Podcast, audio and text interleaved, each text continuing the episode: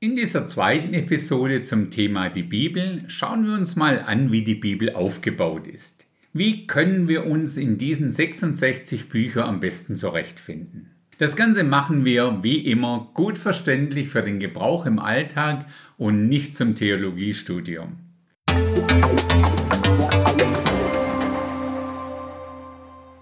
Was die meisten Menschen zumindest schon mal gehört haben, ist, dass es ein altes Testament und ein neues Testament gibt.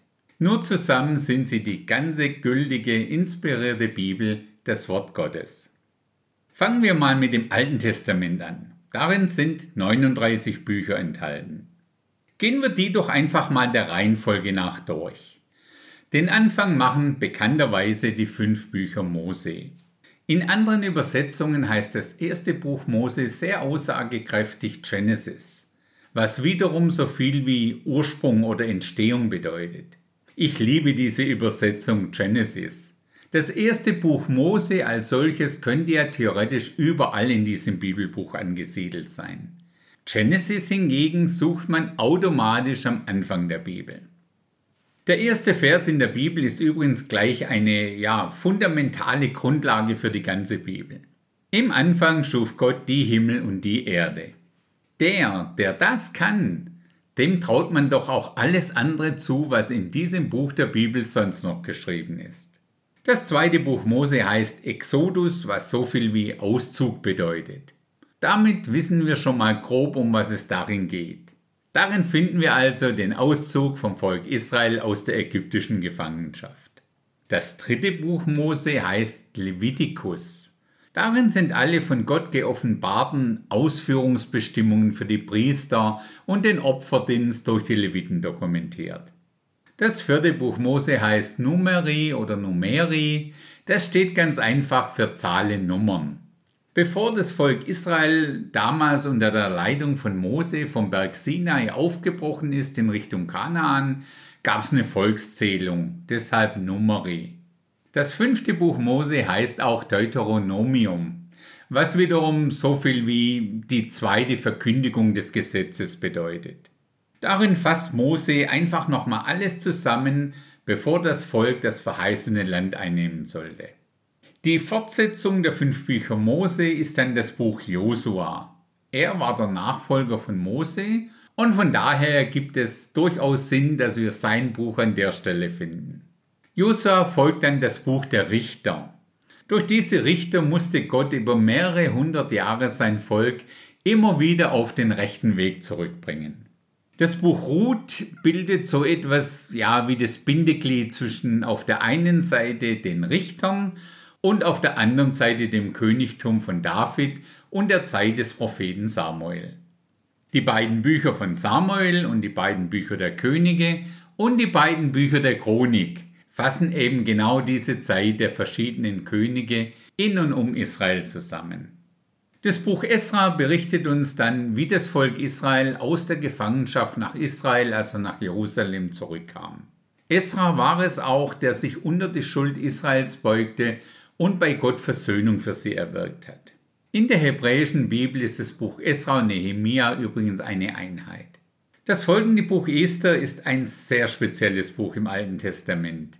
Die Jüdin Esther steigt zur persischen Königin auf. Das ist selbst heute noch ein für uns sehr spannender Gedanke. Dieses Buch wird in Israel nach wie vor zum jährlichen Purimfest vorgelesen. Dann kommt das Buch Hiob. Wer kennt es nicht? Der reiche Hiob, der alles hatte, alles verlor und trotzdem an Gott festgehalten hat. Und am Ende erstattete ihm Gott alles doppelt wieder, was er einmal hatte. Dann sind wir auch schon bei den 150 Psalmen oder auch geistlichen Lobgesängen oder Liedern angekommen. Im Judentum sind diese 150 Psalmen in fünf Bücher aufgeteilt. Aber das nur so am Rande. Das folgende Buch der Sprüche sowie Prediger und das Hohe Lied sind drei Werke vom König Salomo. Ja, und dann kommen da noch die Bücher der Propheten. Diese werden nochmal so intern unterteilt in die Bücher der großen und der kleineren Propheten. Jesaja ist also einer der ganz großen, bedeutenden Propheten. Kein anderer Prophet wird im Neuen Testament so oft zitiert wie er. Ähnlich bekannt ist auch der folgende Prophet Jeremia, der auch das Buch der Klagelieder geschrieben hat. Hervorzuheben ist in dem Teil mit den kleinen und großen Propheten noch das Buch von Daniel. Daniel ist quasi so die Offenbarung im Alten Testament. Bevor man das letzte Buch der Bibel, die Offenbarung, liest, sollte man Daniel gelesen haben. Der sogenannte kleine Prophet Maleachi ist das letzte Buch im Alten Testament. Er ist sozusagen das Verbindungsglied zwischen den beiden Bibelteilen Altes und Neues Testament. Nach ihm beginnt das Neue Testament mit den vier Evangelien.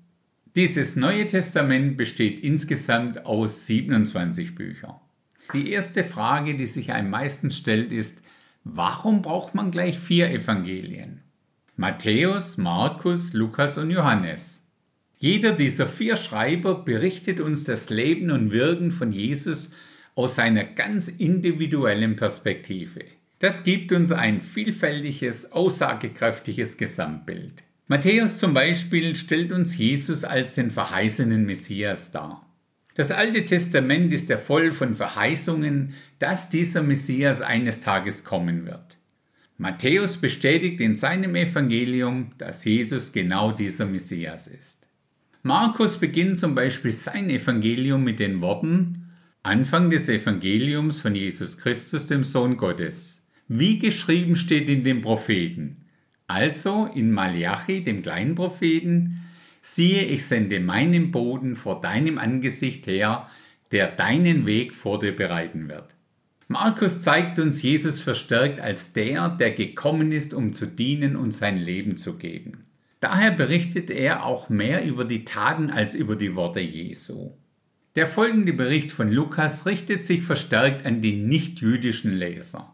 Sein Fokus liegt auf dem menschgewordenen Sohn Gottes voller Erbarmen und Liebe. Johannes schließt sich dem an und stellt Jesus als Sohn Gottes, als den Weg, die Wahrheit und das Leben dar. Die folgende sogenannte Apostelgeschichte oder auch die Taten der Apostel genannt, berichtet uns, wie es nach Jesu Himmelfahrt weiterging.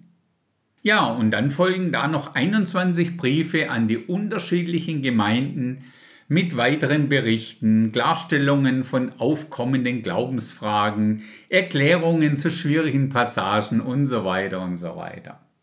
Den krönenden Abschluss macht dann bekannterweise das Buch der Offenbarung im griechischen Apokalypse. Apokalypse kann man da am besten mit Enthüllung übersetzen. Ja, und so wie das erste Buch Mose das Buch der Anfänge ist, so ist das Buch der Offenbarung das Buch der Vollendung.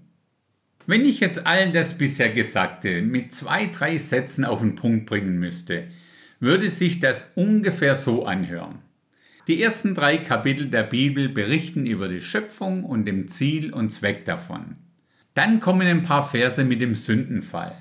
Der ganze Rest der Bibel berichtet von der Lösung von diesem Sündenproblem bis hin zur Wiederherstellung von Gottes ursprünglichem Plan am Ende der Bibel im Buch der Offenbarung. Der letzte Satz der Bibel lautet, die Gnade unseres Herrn Jesus Christus sei mit euch allen. Amen. Ja, dem ist nichts weiter hinzuzufügen. In diesem Sinne, bis zum nächsten Mal.